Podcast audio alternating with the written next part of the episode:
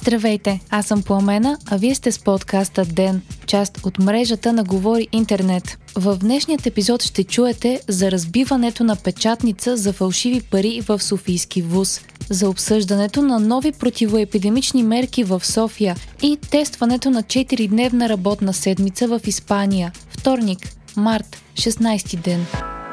Печатница за фалшиви долари и евро бе разкрита в София. Това съобщиха от прокуратурата. Печатницата се е намирала на територията на висше учебно заведение в София и става въпрос за огромни суми.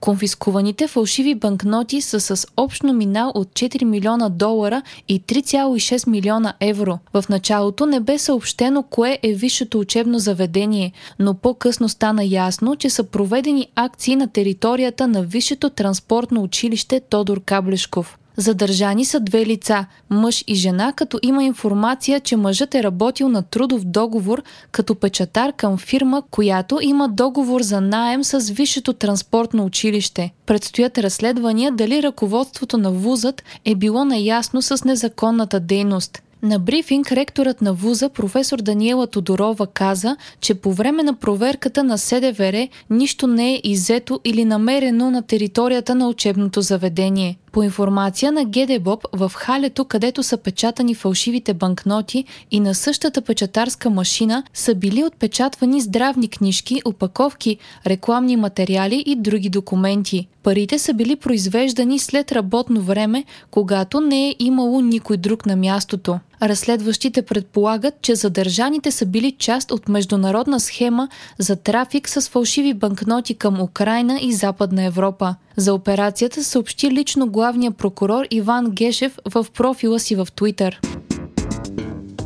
Моловете, ресторантите, фитнесите, детските градини и училищата в София най-вероятно ще бъдат затворени отново. Това стана ясно от изказване на директорът на РЗИ София Данчо Пенчев. Окончателното решение ще бъде взето до края на деня от Софийският ковид щаб. Все още не се знае от кога ще влязат в сила новите ограничения и какво точно ще бъде затворено, но по предварителни данни мерките ще продължат две седмици.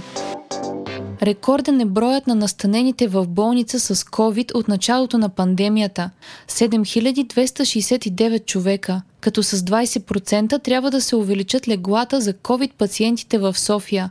Това се налага заради многото нови случаи, като само в столицата за последното денонощие те са хиляда сто и шестнайсет. Двуседмичната заболеваемост е над петстотин на сто хиляди души. Днес директорът на Пирогов е предложил в болницата да бъдат разкрити легла за малки пациенти или така наречените спешни педиатрични случаи. По негова информация в Пирогов има настанени единайсет деца с COVID. Новорегистрираните болни са четири хиляди шестстотин трийсет и седем, а починалите са сто осемдесет и седем, като това е вторият най-висок брой от началото на пандемията за един ден. Има четирийсет и пет процента седмичен ръст на заразените.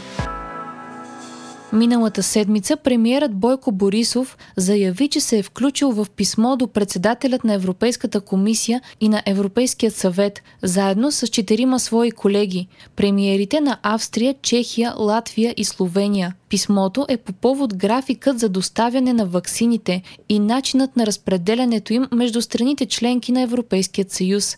По данни на прес-службата на Министерски съвет, в писмото се настоява да бъде гарантиран равен достъп до ваксини на всички държави в общността. Европейската комисия отговори на писмото, като изрази съгласие, че най-справедливият начин за разпределяне на ваксините би бил прората или пропорционално на населението на всяка държава. Европейската комисия обаче допълва, че държавите членки са решили да се отклонят от предложението на комисията за разпределяне на ваксините прората и да добавят гъвкавост при доставките.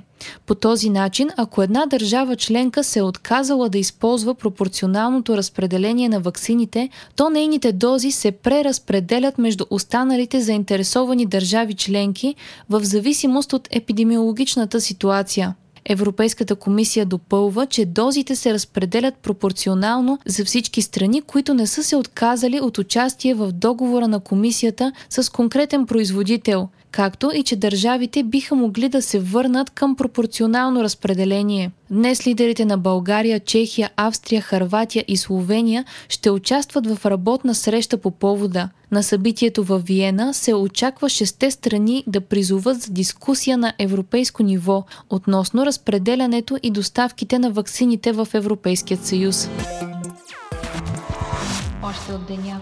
Четиридневна работна седмица ще бъде тествана в Испания. Правителството е одобрило проект за компаниите, които биха искали да се включат, а експериментът би трябвало да започне тази есен. Очаква се да бъдат отпуснати петдесет милиона евро по програмата и тя да продължи поне три години. През първата година фирмите, които ще участват, ще получат сто процента от заплащането за петият работен ден, петдесет и пет процента през втората година и тридесет и три процента през третата. Целта е да се намали вероятността работодателят да съкрати работни места или да намали заплатите на служителите си, за да компенсира петия работен ден. Очаква се да се включат близо двеста компании, а целта на проекта е да даде на хората трети почивен ден, по-добър баланс между личен и професионален живот, както и да повиши производителността.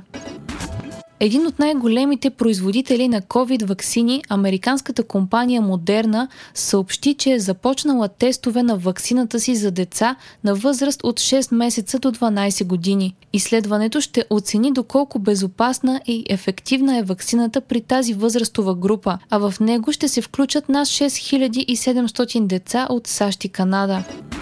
Още две български имена в надпреварата за Оскарите тази година. Двама българи са сред продуцентите на номинирания за най-добър късометражен филм Feeling True. Филмът разказва за случайна среща между тинейджър и сляп и глух мъж, а Ильян Иванов и Йорданка Проданова са сред продуцентите на лентата. По професия те са лекари и живеят в Ню Йорк. Вие слушахте подкаста ДЕН, част от мрежата на Говори Интернет. Епизода водих аз, Пламена Крумова. Редактор на ДЕН е Димитър Панайотов, а аудиомонтажа направи Антон Велев. ДЕН е независима медия и разчитаме на вас, слушателите ни. Ако искате да ни подкрепите, можете да го направите, ставайки наш патрон в patreon точка com Говори Интернет, избирайки опцията Денник. Срещу пет долара на месец ни помагате да станем по-добри и получавате доста до нас и до цялата общност на Говори Интернет в Дискорд. Не изпускайте епизод на ДЕН, абонирайте се в Spotify, Apple iTunes или някое от другите подкаст приложения, които използвате.